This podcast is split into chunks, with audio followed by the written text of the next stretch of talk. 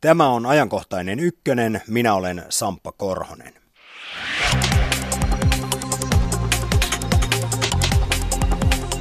Vuosi lähenee loppuaan, joten on aika katsoa taaksepäin. Maailman tapahtumien osalta vuosi 2014 tullaan muistamaan varmasti kahdesta asiasta.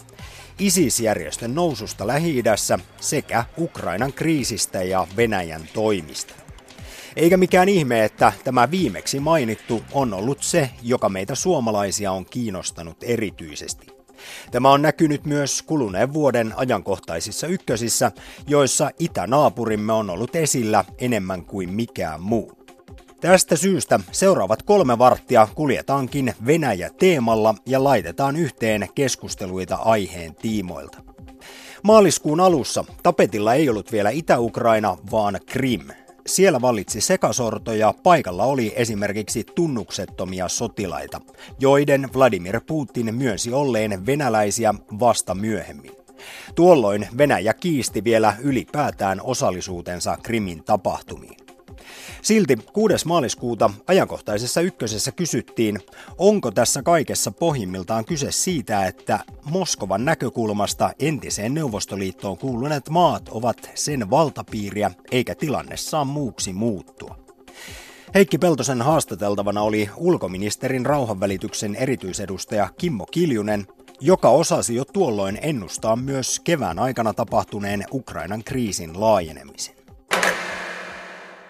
Täytyy ihan ensimmäiseksi sanoa, että tämä on vakavin kriisi Euroopassa sitten Neuvostoliiton hajoamisen jälkeen, eli kylmän sodan purkautumisen jälkeen. Luonnollisesti Balkanilla käytiin sotaa, se me tiedämme, mutta tässä kohdassa on nyt se vakavuusaste, että tässä on myöskin suurvaltapoliittisista intresseistä kyse ja, ja pahimmillaan vielä jopa vastakkainasetteluista. Tämä on hyvin, hyvin vakava paikka. Onko tämä nyt oikeastaan Krimin kriisi vai Ukrainan kriisi? Kyllä tämä on ehdottomasti Ukrainan kriisi ja Ukrainan asemasta on nyt kyse. Sehän kannattaa historiallisesti muistaa, että aikanaan Gorbachev sanoi vuonna 1991, kun Ukraina ilmoittautui itsenäis- itsenäistymänsä, että nyt Neuvostoliiton aika on ohi.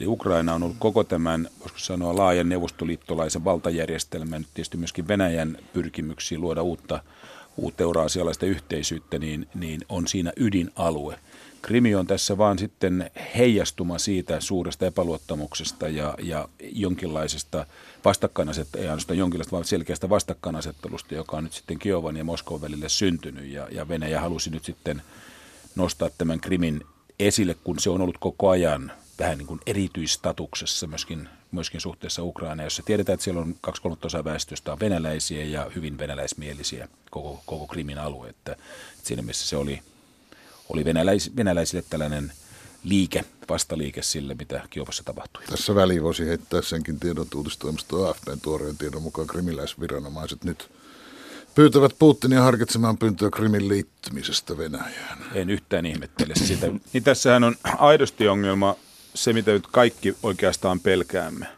Ei ehkä pelätä aidosti sitä, että miten tämän krimin asema määrittyy tulevaisuudessa. Se on iso kysymys, siitä voi tulla tämmöinen epävaltio, niin kuin siellä on näitä muitakin, eh, Transnistriat ja Abhaasiat ja niin edelleen.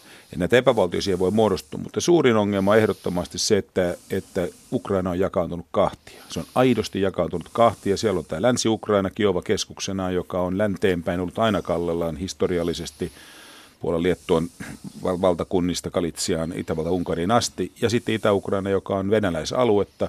Ja se kannattaa muistaa, että Itä-Ukrainassa on olleet aikanaan Neuvostoliiton keskeisimmät asevarustelu teollisuuden keskipiste. Siellä on terästeollisuus hyvin keskeisesti, siellä hiilen, hiilen tuotanto, ja se on, täysin, se on pitkälle venäläisaluetta. Ja pelkona on se, että siellä provosoidaan jonkinlainen kansannousu Itä- Donetskin alueella, ja sitten tarvitaan ikään kuin venäläisiä auttamaan tähän tilanteeseen. Ja tämä on sitten kammottava asetelma, koska siitä syntyy sisällissota, ja se tulee olla vaivaamaan sitten koko tätä eurooppalaista turvajärjestelmään ja pitkään.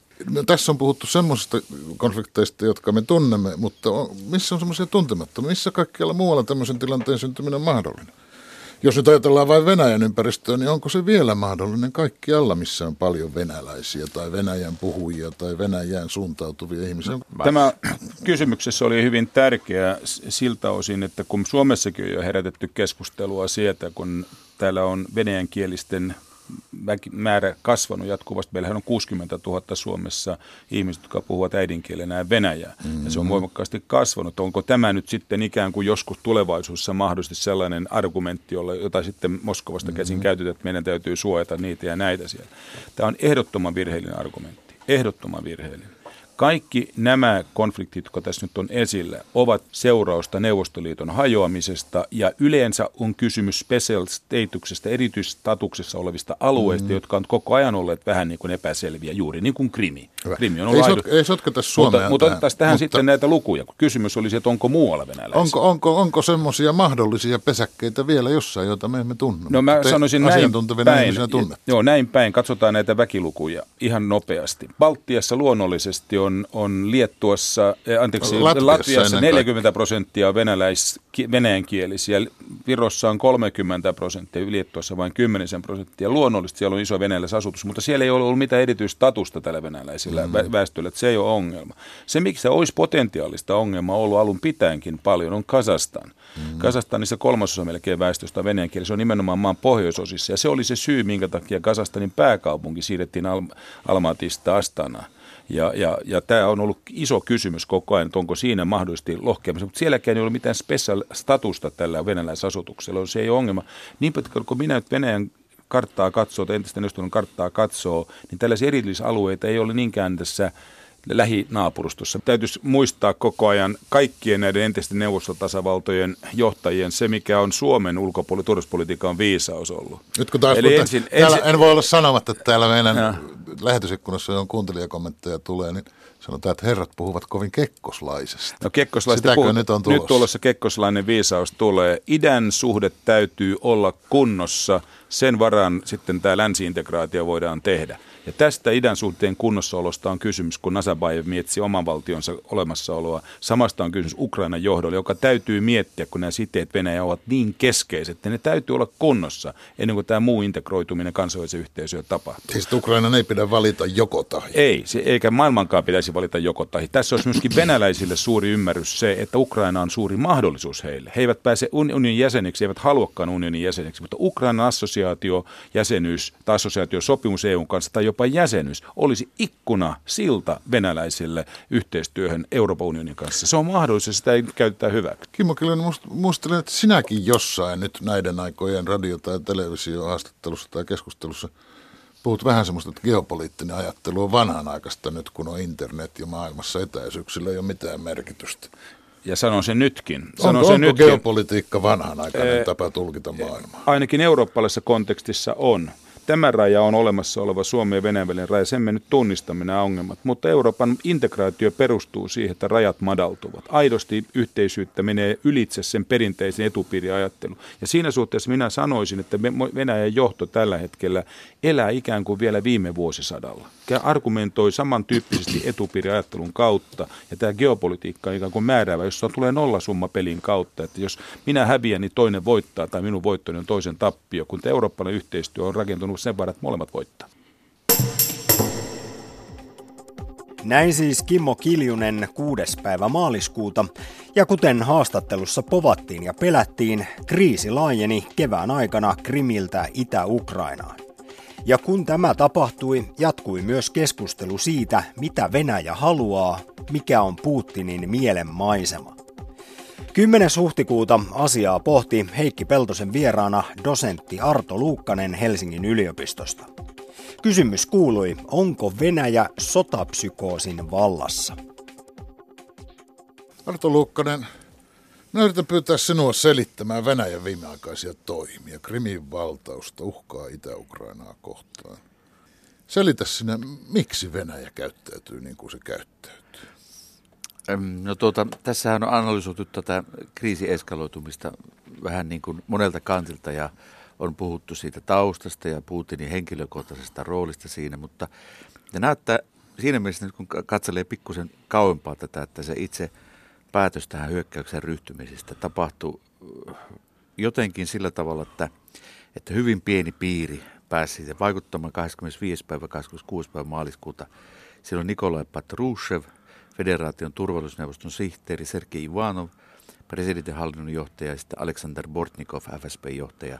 Ja nämä yhdessä nämä nämä sitten päättivät aikamoissa mielenkuohussa ilmeisesti tietojen mukaan niin siitä, että nyt, nyt näytetään, että, että täältä pesee Harry Frontettas.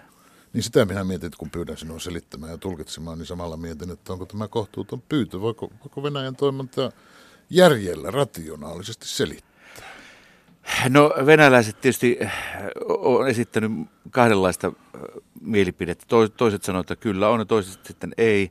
Ja viittavat tässä Tjutcheviin, joka sanoo, että järjellä ei voi Venäjä mitata. Ja se on yleensä aina silloin esitetty, kun on joku asia, joka tuntuu länsimaalaista käsittämättömältä. Mutta minä tietysti hysteerisesti ja, ja ihan selvästi ja, ja tuota, päättäväisesti ikään kuin lähden siitä, että järjellä tietysti Venäjä voi ymmärtää ja, ja sitä pitääkin tutkia järjellä.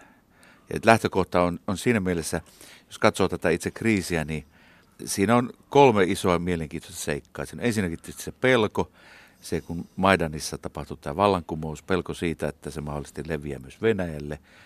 Sitten siinä on tämä, tämä reaktio, tämmöinen viha. Putinille ei, ei ryttyillä, hän ei käännä toista poskea, hän muistaa kärsimänsä pahan. Ja kolmas sitten siinä on tämä mielenkiintoinen ideologinen puoli.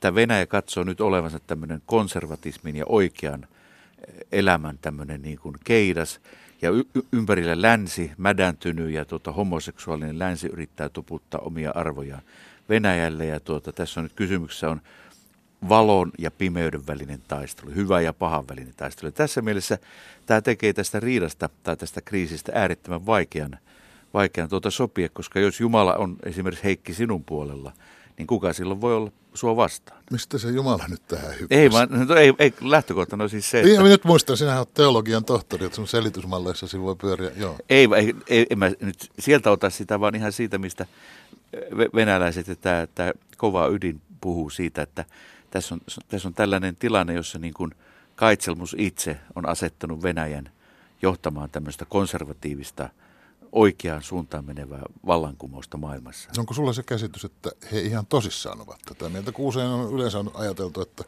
Putin on ruvennut tämmöiseksi konservatiiviseksi ihan vaan, kun se myy siellä hyvin?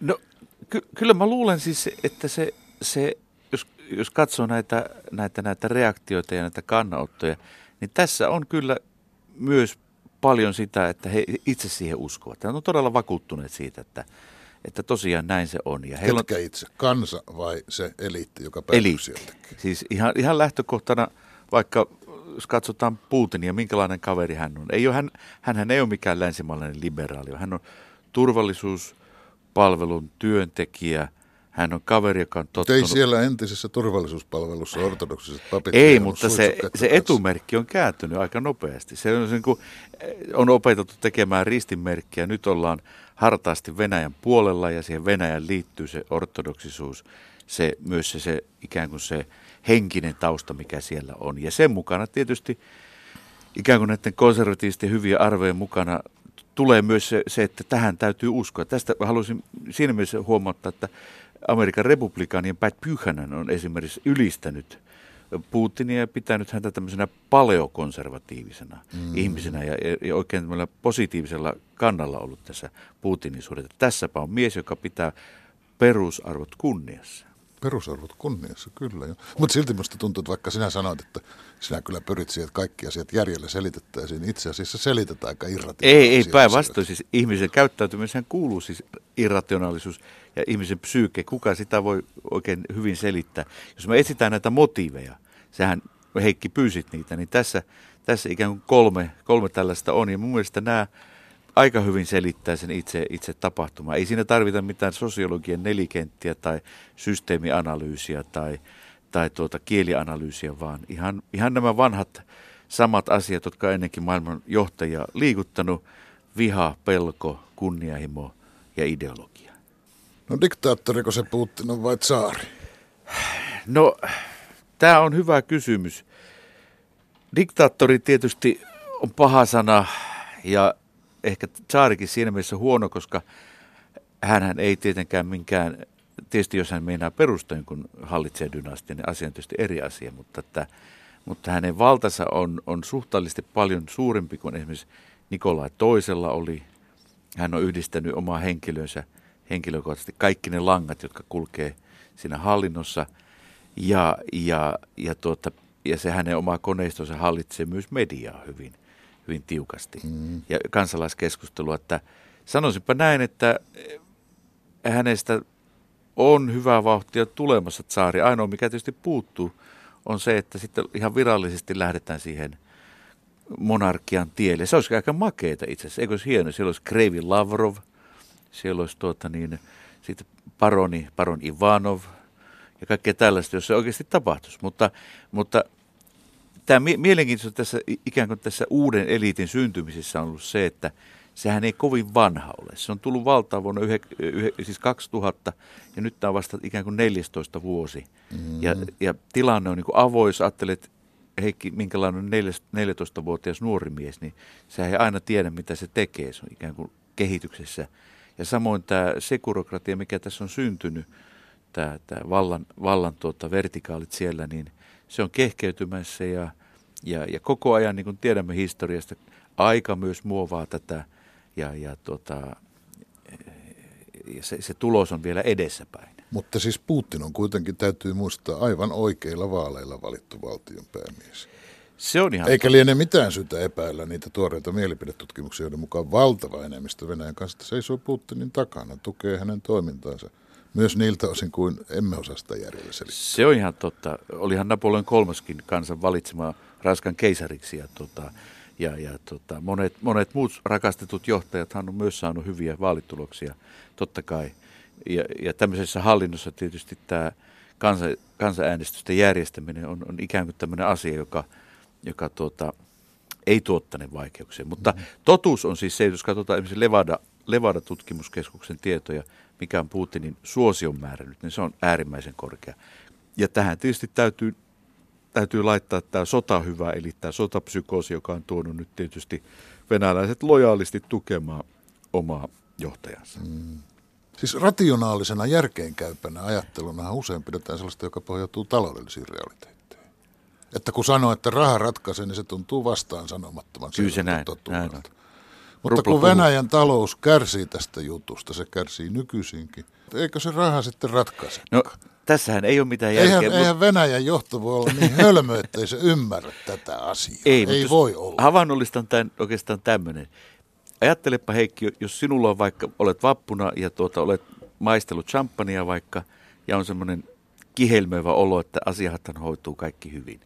Eli tässä mielessä tämä kansallisuus, kansallisuushönkä, tämä sotapsykoosi ja tämä suuret menestykset ja nämä kaksi sloganit, että Venäjä on vihollisten piirittämä ja Venäjä etenee voitosta voittoon. Vähän niin kuin tämmöinen champagne humala, jossa tuota, kaikki tuntuu hyvältä. Mikään ei tullut, ei se huominen päivä, kuten varmaan tiedät.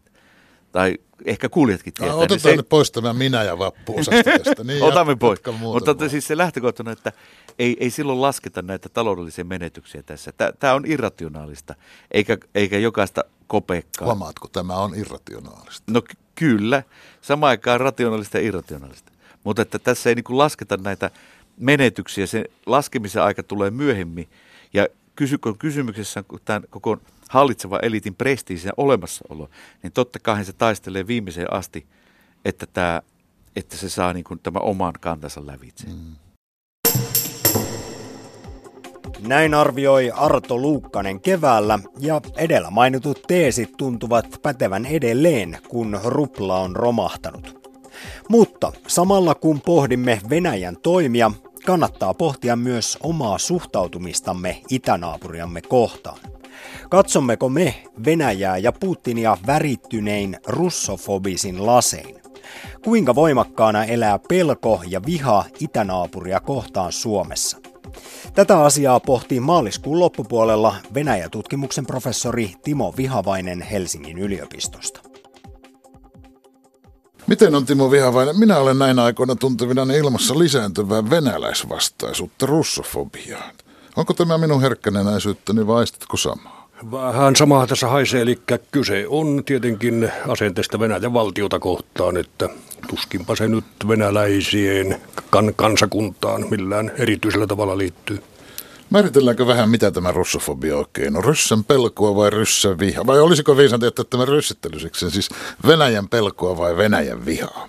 Juu, se on ilmeisesti kyllä molempia ja tuota, kyllä se pelko siinä on jonkunlainen ehkä vaistomainen asenne. Varuillaan olo on siinä ollut, ollut aika hallitseva piirre, että on ollut hyvin pitkiä aikoja Suomessa, että ei meillä mitään erityistä syytä ole ollut venäläisten venäläisiä vihata päinvastoin ja asenteet ovat olleet aika myönteisiä esimerkiksi 1800-luvulla, mutta tuota, kyllähän se pelko siellä takaraivossa on tietysti ollut, koska naapuri on ollut niin valtavasti suurempi. Mutta ei se ihan suomalaisen geeneissäkään voi olla. Mikä sen selittää? Mikä sen tekee ymmärrettäväksi? No kyllä se koko ero ja naapuruus on kyllä aika ratkaisevan tärkeää. Ajatellaan vaikka toisinpäin, että jos Venäjä olisi meitä sanotaan 30 kertaa pienempi, niin tuota, ei mistään kyllä varmasti pelättäisi. Että, mutta kun suhde on tämä, mikä on, ja olemme tässä naapurina jopa hieman eristyksissä, niin kyllä sen jotenkin ymmärtää, että siinä vähän pelottaa. Tässä tuota, kun me ajattelemme tätä nyt tässä suomalaisena ilmiönä, niin se on tämän näköinen, mutta onko russofobia, onko se puhtaasti suomalainen ilmiö vai kansainvälinen? No ei missään tapauksessa puhtaasti suomalainen, vaikka onhan meillä omat, omat traditiomme tietysti, mutta kyllä se on hyvin kansainvälinen, että että itse asiassa venäläiset itse laskeskeli, että kyllä kaikilla naapureilla taittaa russofobia olla paitsi kiinalaisilla ja senkin kyllä ymmärtää, Kiina on kymmenen kertaa suurempi kuin Venäjä, että ei heillä ole mitään erityistä syytä sitten Venäjää pelätä. Siis tämä on ihan puhtaasti matemaattinen juttu. Ei se Isompaa pelätään ei aina se niin. tarvitse olla, mutta kyllä se vähän tuppaa semmoista olemaan ja ajatellaan USAta. Latinalainen Amerikka on täynnä näitä, näitä jen, jenkkien vastustajia ja vihaajia, että vaikka se on aika erilainen valtio kuin Venäjä. Miten vanha russofobia historiallisena ilmiönä on? Minä muistan, että 1800-luvulla, jolloin käsittääkseni ei Suomessa russofobia niin yleistä ollut. Oliko? No se oli ilmeisesti, ilmeisesti enemmän harvinaista. Kyllä siitä hyvin vähän on todisteita, että kyllä niitä tietysti näkyy, että, että jotkut kirjoitti vähän ilkeästi. Vielä, vielä useammat pelkäsivät sitä Venäjää, vaikka eivät sitä nyt hirveästi huudelleetkaan, kun ei ollut mitään ajankohtaista syytä. Mutta kyllä sitä ympäri, ympäri maailmaa on kyllä sitten, sitten ihan löytyy melkeinpä mistä vaan ja varmasti kaikista Venäjän naapureista.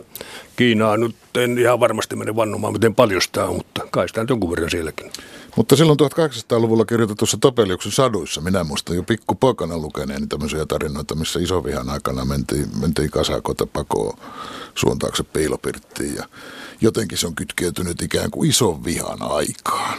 No näin on, se on nostettu esille ja onhan nyt aivan varma, että jos tilanne on semmoinen kuin se iso vihan aikana oli, niin totta kai siinä syntyy tämmöinen kansallisuusviha. Muu olisi täysin luonnotonta, että, että ei se venäläisten käytös nyt ollut, ollut mitään kovin, kovin hääviä. Eli ihan terroriahan siinä oli aika paljon.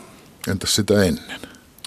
No sitä ennen löytyy tietysti pitkin vuosisatoja on, oli tämmöisiä rajasotia etenkin, jotka oli hyvin armottomia, että eihän siellä vankeja otettu. Yleensä venäläiset otti jonkun verran vankeja ja myivät orjiksi sitten, mutta tuota, yleensä tapettiin ja poltettiin, että, että raakaa peliähän se oli. Varmaan oli toisinkin päin raakaa peliä. Ilman muuta, kun molemmin päin ei siinä, siinä varmasti mitään suuria eroja ole. Mutta jos nyt fobiaa ajatellaan, niin fobioitahan on monenlaisia. On klaustrofobia, eli suljetun paikan kammoa, ja agorafobia, eli torikauhua, tai siis avoimen paikan kammoa. Näin aikoina puhutaan esimerkiksi homofobiasta, eli homoseksuaalisuuden kammosta, ja kaikenlaisia on.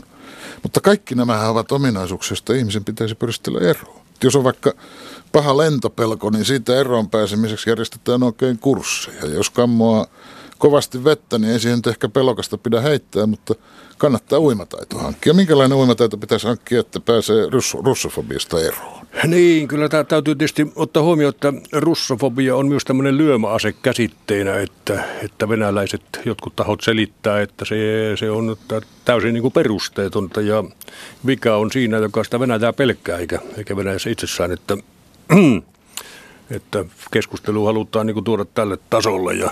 No kummassa se vika on?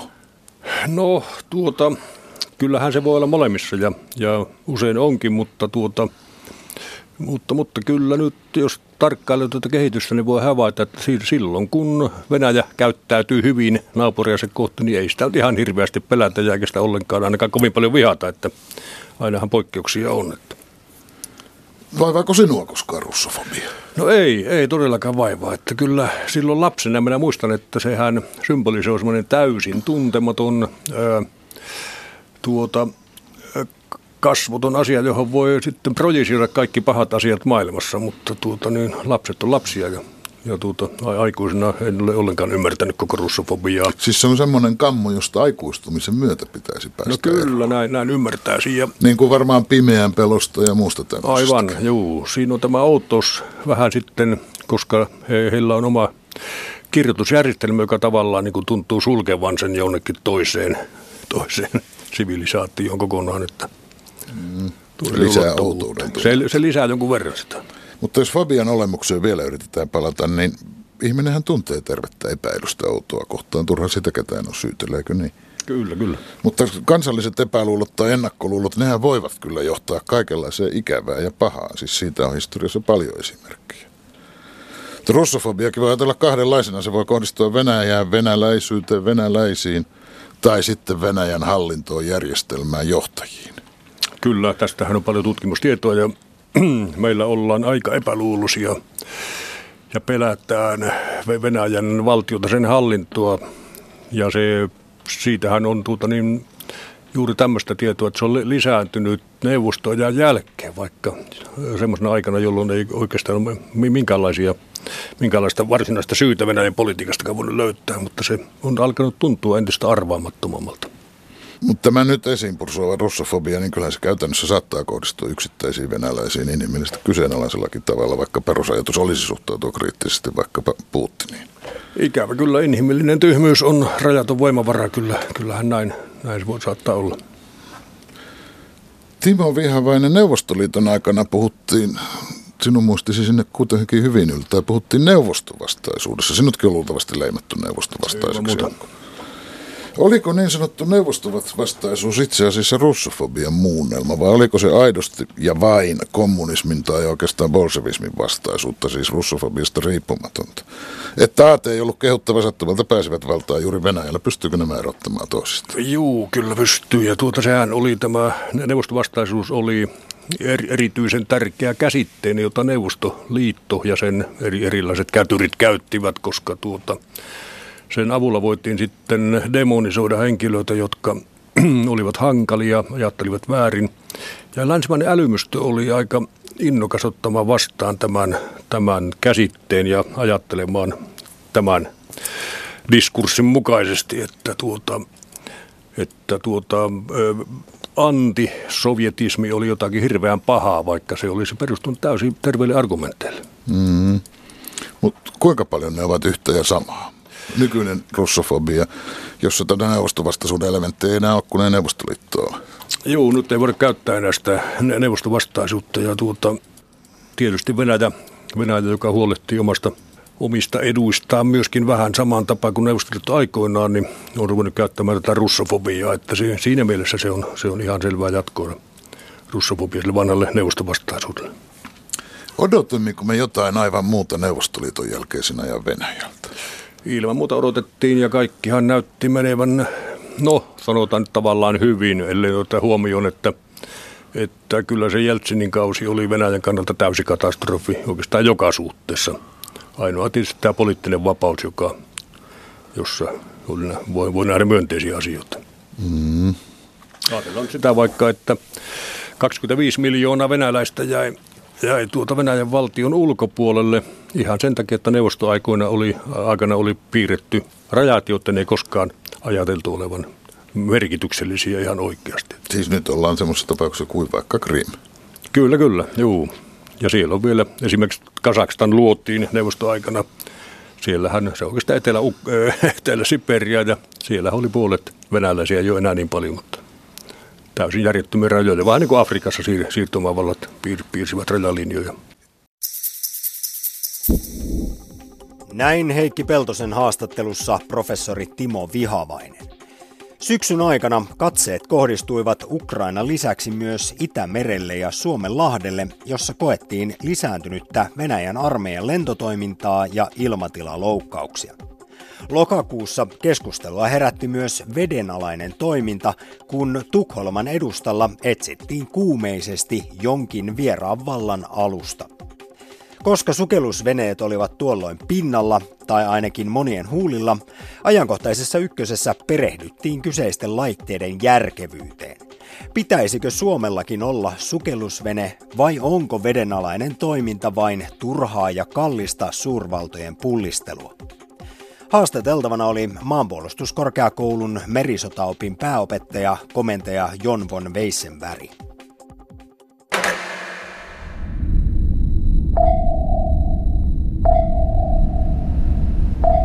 Hyvin suurella todennäköisyydellä tälläkin hetkellä Manhattanin edustalla on toisen valtion ydinsukellusvene, joka, joka on ollut siellä viimeiset kolme, tai se sama vene, mutta siellä on ollut siitä lähtien, kun ydinohjukset keksittiin.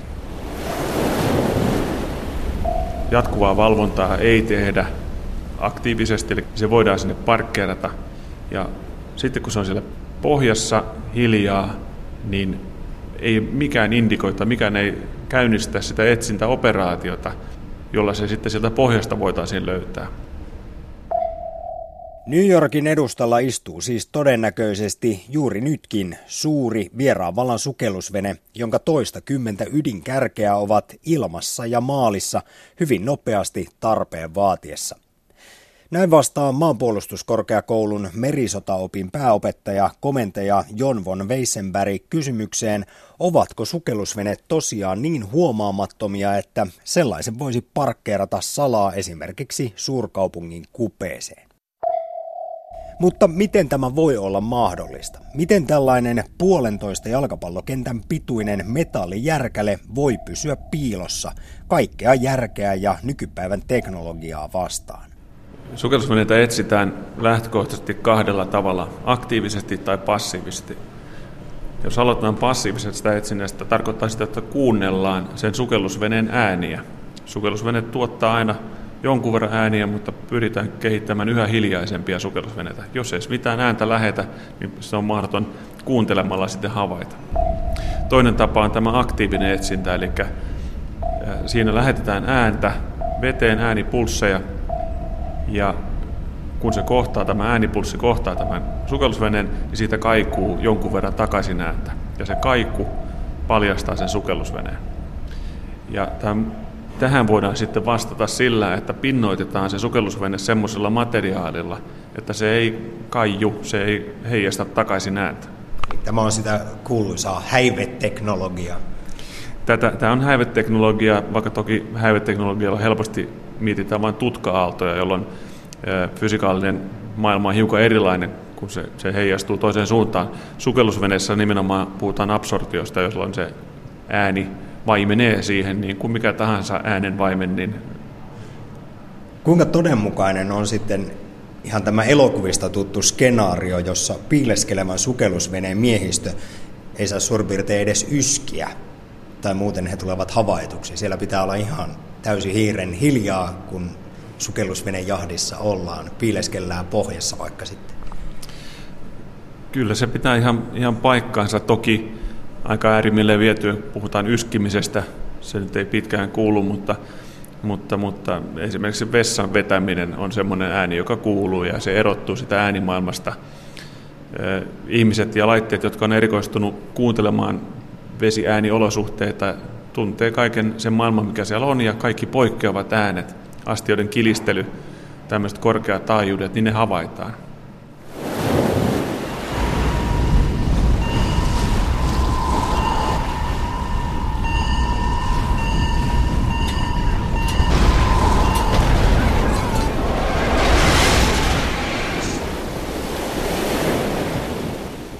Maailman merillä seilaa parhaillaan satoja sotilaallisia sukellusveneitä. Eivätkä valtiot hankin niitä suinkaan vain pullistellakseen. Sukellusveneet tuovat suurta etua ja ulottuvuuksia sodan käyntiin, mitä ei muulla kalustolla voi saada aikaiseksi. Komentaja Jon von Weissenberg kertoo, että yksi merkittävimmistä rooleista on kuitenkin aiempaan New York-esimerkkiin liittyvä niin sanotun kauhun tasapainon säilyttäminen kummallakin suurvallalla, Venäjällä ja Yhdysvalloilla on, on joka hetki olemassa näitä sukellusveneitä merillä ainakin kostoaseena sitten, jos toinen osapuoli tai ydinsota syttyy, niin, niin näitä sukellusveneitä sieltä ei voida missä nimessä kaikkia poistaa, jolloin se, joka ensimmäisen, ensimmäisen ohjuksen ampuu, niin joutuu myöskin kohtaamaan seuraamusta ja saamaan ydinaseita omaan maahansa. Tämä on kostoase, pelotease, kynnys sille, että niitä ydinaseita ei käytettäisiin. Onko siis tällainen ballistisia ohjuksia ampuva valtava ydinkäyttöinen sukellusvene siinä mielessä paras pelote, että sitä on vaikein tuhota? Niitä on käytännössä mahdoton sieltä kaikkia poistaa ja tällä pelotteella saavutetaan just se, se vaikutus, että, että aina pitää ottaa huomioon. Jos lähtee ydinasetta käyttämään, niin, niin tämä asetta sitä ei voi poistaa. Sen takia Venäjäkin satsaa niin paljon, suurimman osan puolustusbudjetistaan kehityksestä, kehitysrahasta menee näiden uusien suorituskykyjen rakentamiseen. Nämä suurvaltojen 150-170 metriset tuomiopäivän aseet ovat siis vedenalaisista toimijoista suurimpia. Mutta muitakin löytyy.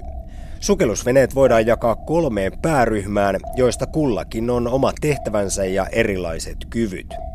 Valttikorttina kaikilla silti piilossa pysyminen ja toisaalta toisten yhtä vaikeasti havaittavien sukellusveneiden löytäminen. Ensimmäinen ja suurin on nämä ydinkäyttöiset ja ballistisiin mannerten välisten ohjuksiin, ohjusten ampumiseen tarkoitetut veneet. Sitten tulee näiden ohjussukellusveneiden torjumiseen erikoistuneet sukellusveneet. Amerikaksi Hunter Killer, joiden tarkoitus on ainoastaan metsästää näitä suuria ydinohjuksilla varustettuja sukellusveneitä. Ja kolmas luokka on sitten pienet rannikkosukellusveneet, jotka, jotka on tarkoitettu matalempiin vesiin ja on se erinomainen etu, että niitä, niitä ei nähdä. Ne lähtee käytännössä satamistaan havaitsematta ja ne voi liikkua tai siirtyä hiljaa sinne, missä sitä tehtävää tullaan tekemään ja niiden paljastaminen sieltä on äärettömän vaikeaa ja kallista. Ne on erikoistuneet tiedustelutiedon keräämiseen, meriliikenteen häirintään ja ne voi toimittaa sinne kohdealueelle, siis myöskin asejärjestelmiä, lähinnä miinat on, on, on merkittävässä osassa ja perinteinen kauppasota tai laivojen upottaminen torpeidoinkin on sellainen, mitä aina pitää ottaa huomioon, jos toisella osapuolella on näitä asejärjestelmiä käytössä. Jos maa, jolla ei ole sukellusveneitä, taistelee maata vastaan, jolla on sukellusveneet, jolla on aina alta vastaajina. No komentaja Jon von Weisenberg, tässä herää sitten kysymys, että kun Itämerellä seilaa monilta mailta nykyaikaisia sukellusveneitä ja sinäkin olet kertonut, kuinka toisaalta huippuaseita ne ovat, joita vastaan parhaiten soveltuu vain toinen sukellusvene, niin pitäisikö Suomella olla sukellusveneitä? Ehdottomasti pitäisi olla sukellusvene aina tilanteen ja uhkaan nähden, niin koitetaan tietysti sovittaa meidän vähäiset resurssit oikealla tavalla ja, ja nyt on nähty, että sukellusveneen muodostama uhka ei ole sellainen, että sillä voitaisiin yksittäisellä sukellusveneellä Suomeen hyökätä tai Suomea vallata, joten ei ole katsottu, että sukellusvene aiheuttaa sen tasoista uhkaa Suomelle, että sitä siihen kannattaisi satsata vastaavaa rahamäärää, minkä se maksaa.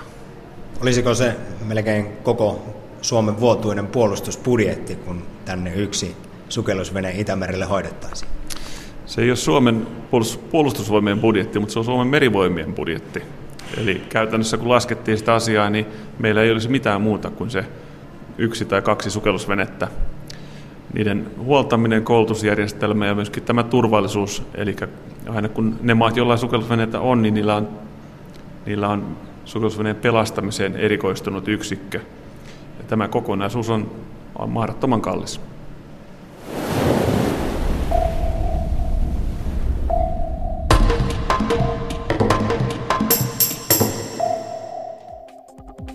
Tämä on ollut ajankohtaisen ykkösen Venäjään keskittynyt koostelähetys. Kuluneen vuoden ajankohtaisissa ykkösissä on toki puhuttu myös paljon muistakin asioista. Esimerkiksi porua aiheuttaneista poliittisista virkanimityksistä. Niin sanottu älähdys aiheesta kuultiin syyskuussa. Sen myötä minä Samppa Korhonen toivotan mukavaa joulun aikaa ja vuoden vaihdetta. Ajankohtainen ykkönen seuraavan kerran Heikki Peltosen johdolla torstaina 8. päivä tammikuuta.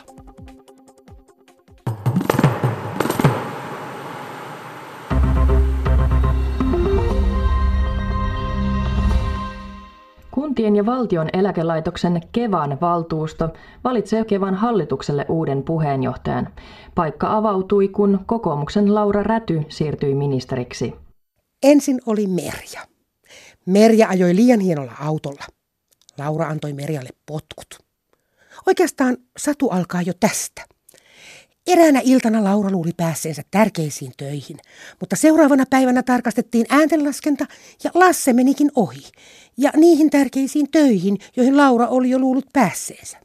Ei Lauralla hätäpäivää ollut. Laura pääsi toisiin hommiin johtajaksi. Niin siis kun Laura oli taas toisissa hommissaan antanut Merjalle potkut, niin piti valita uusi johtaja Merjan tilalle. Valittiin Lassen isä. Nyt olisi kaikki ollut paikallaan. Laura johtajana, Lasse tärkeässä toimessaan, Lassen isä johtajana ja Merja ties missä, mikä oli sille ihan oikein. Mutta sitten kävi niin, että Aleksista tuli oikein iso johtaja ja Alex sitten Tarulta neuvoa kysymään, että miten nämä erilaiset aika ison johtajan paikat nyt täytetään. Lähetetään ensin Henna Brysseliin, keksi Taru. Sitten pannaan Paula Hennan hommiin ja otetaan Laura Paulan hommiin. Hienoa, fiint, kiitti Alex, mutta kuka sitten Lauran töihin pannaan? No jos pannaan Lasse Lauran töihin ja Laura Lassen töihin, keksi taas Taru.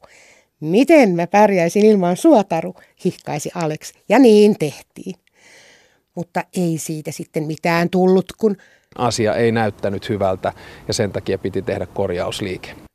Ja sitten kävi vielä niin, että... Se oli vanhanaikaista politiikkaa ja me haluamme tuoda uuden tavan tehdä politiikkaa. Pantiinkin Pia Lauran hommiin. Ja nyt oli sitten Lasse siinä hommassa, johon Laura oli luullut tulleensa valituksi. Laura Paulan hommissa, Paula Hennan hommissa, Lassen isä Merjan hommissa, Pia Lauran hommissa ja Merja ties missä, mikä oli sille ihan oikein. Nyt ei sitten Laura enää oikein voinut olla niissä hommissa, joissa se oli Merjan potkut antanut ja Lassen isästä johtajan tehnyt, niin että kuka siihen hommaan pantaisiin? Taru oli keksinyt tämän kaiken ja saanut siitä hyvästä itseltään Aleksilta lämpimän lämpimät kiitokset, mutta nytpä ei tiedettykään, keneltä kysyä neuvoa. Taru näet oli tällä välin mennyt Kirsille hommiin. Kirsi taas oli aikaisemmin ollut niissä hommissa, joihin Laura oli luullut tulleensa valituksi, mutta ei tullutkaan, vaan Lasse, joka myöhemmin luuli tulleensa valituksi Lauran hommiin, mutta ei tullutkaan, vaan Pia. Näin ei koskaan saatu selville, kuka nyt oli keksinyt, kuka pantaisiin niihin hommiin, joissa Laura oli Merjalle potkut antanut ja Lassen isästä johtajan tehnyt. Keksintö oli kumminkin loistava, yhtä loistava kuin Tarun keksinyt ennen vanhaa, silloin kun Taru ei vielä ollut mennyt Kirsille hommiin. Päätettiin nimittäin panna näihin toisiin Lauran hommiin kukas muu kuin Taru itse. Kokoomuksen sisällä pohditaan tällä hetkellä, että kuka olisi se se henkilö, jota, jota sitten tähän tehtävään mahdollisesti nimitettäisiin. Ja, ja, ja siinä on ollut erilaisia nimiä esillä. Allekirjoittaneen nimi on ollut yksi muiden mukana. Mutta ei siitä sitten mitään tullutkaan, kun... Se oli vanhanaikaista politiikkaa ja me haluamme tuoda uuden tavan tehdä politiikkaa. Ja sitten olikin jo konstikasta keksiä, miten tästä pälkähästä päästään. Päästiin sitten niin, että pantiinkin näihin Lauran töihin Anna-Kaisa. Anna-Kaisahan oli tuttu siitä, että oli Hennan apulainen ennen kuin Henna lähti Brysseliin, ennen kuin Paula pantiin Hennan hommiin ja Laura Paulan hommiin ja ennen kuin Lasse aiottiin panna Lauran hommiin, mutta ei pantukaan, vaan Pia. Tästä sadusta ei voi sanoa, että sen pituinen se. Ei se ole sen pituinen, vaan sitä pitempi ja jatkuu ja jatkuu aina vaan, vaikka Alex tulisi ja puhaltaisi pilliin.